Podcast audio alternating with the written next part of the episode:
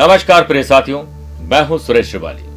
16 मई चंद्र ग्रहण इस विशेष कार्यक्रम आप सभी का बहुत बहुत स्वागत है। आज हम बात करेंगे दुर्लभ संयोग में 80 साल के बाद बुद्ध पूर्णिमा के दिन लगेगा साल का पहला चंद्र ग्रहण। छह राशियों के लिए बहुत शानदार है और छह राशियों का रहना होगा सावधान। किन बातों का रखें विशेष ख्याल?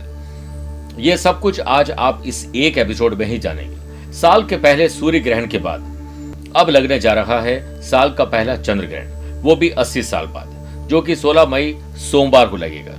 ये एक पूर्ण चंद्र ग्रहण होगा। इस दिन बुद्ध पूर्णिमा भी है, साथ ही बैशाख पूर्णिमा की तिथि, विशाखा नक्षत्र और वृश्चिक राशि के चंद्र ग्रहण में ये ग्रहण रहेगा। और ग्रहण के समय चंद्रमा वृश्चिक राशि यानी अपनी नीच राशि में रहेंगे। इसीलिए इस ग्रहण के कारण इस राशि के लोगों के जीवन में कई परिवर्तन महीनों तक प्रभावित रहेंगे। इस दिन बुद्ध पूर्णिमा पर चंद्र ग्रहण परित योग में मनाया जाएगा।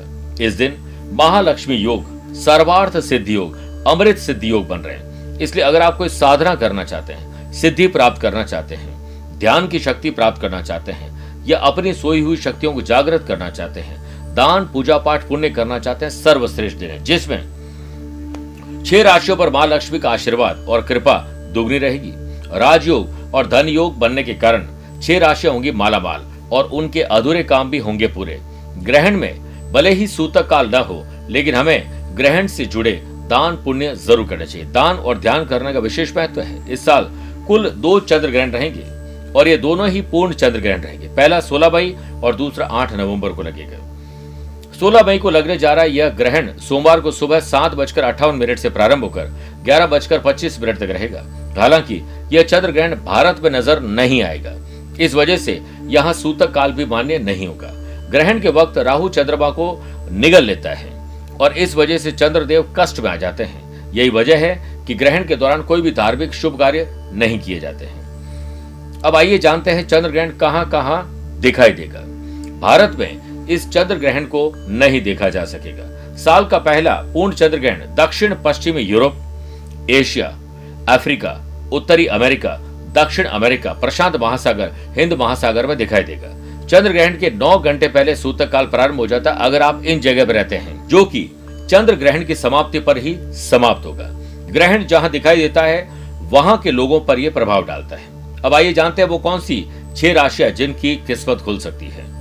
मेष, कन्या, मकर, मीन, सिंह और मिथुन राशि के लोगों पर माँ लक्ष्मी का विशेष आशीर्वाद रहेगा। आपको धन से संबंधित समस्याओं का अब सामना नहीं करना पड़ेगा। रुके हुए काम पूरे होंगे, प्रेम संबंध और मज़बूत होंगे। बिज़नेस से चल रही समस्याएँ कम या दूर हो सकती है। आपको सक्सेस ज़रूर मिलेगी। नई जॉब लगने की पूरी संभावना है। अधूरे काम पूरे होकर समाज में मान और सम्मान आपका बढ़ेगा। वहीं वृषभ, कर्क, तुला, वृश्चिक, धनु और कुंभ राशि के लोगों के लिए ये ग्रहण कुछ खास नहीं होगा। आपके बनते काम में अड़चन आना, तीन दिन का काम तेरह दिन में नहीं होना और मानसिक रूप से अशांति दे सकता है। थोड़ा सा कमज़ोर फील कराएगा। हेल्थ अच्छी न होने की वजह से बीमारियों पर पैसा खर्च होगा। आप बस कॉन्फिडेंस और पेशेंस बनाए रखें। आगे आने वाले समय में बेहतर अपॉर्चुनिटी प्राप्त होगी।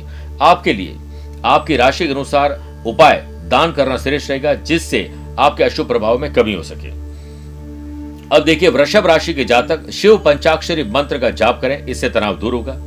कर्क राशि के लोग साबुत चावल का दान करें और फिर गौशाला में गाय को गुड़ खिलाएँ, इससे आपकी सेहत अच्छी रहेगी। तुला राशि, श्री सूक्त का पाठ करें प्रॉपर्टी से संबंधित विवाद समाप्त होंगे। वृश्चिक राशि, हनुमान चालीसा, बजरंग बाण का पाठ करें, इससे आपके काम में, व्यवसाय में उन्नति होगी।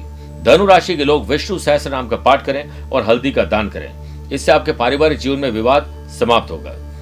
कुंभ राशि कुंभ राशि के लोग तिल के लड्डू, अन्न का दान करें, इससे व्यापार की समस्या दूर होगी। अन्य राशि के लोग सफ़ेद चीज़ों का दान करें और शिवलिंग पर बिल्व पत्र इक्कीस अर्पित करें और रुद्राभिषेक ज़रूर करें। और जितना सफ़ेद चीज़ों का दान करेंगे, उतना ही आपके कष्ट दूर होते चले जाएँगे। मेरे प्रिय साथियों, अगर आप अपनी जन्म कुंडली का विश्लेषण करवाना चाहते हैं, पर्सनल या प्रोफेशनल लाइफ के बारे में कुछ जानना या पूछना चाहते हैं तो आप उससे पर्सनली मिल भी सकते हैं या टेलीफोनिक अपॉइंटमेंट और वीडियो कॉन्फ्रेंसिंग अपॉइंटमेंट के द्वारा भी जुड़ सकते हैं। आज के लिए इतना ही। प्यार, भरा नमस्कार और बहुत बहुत आशीर्वाद।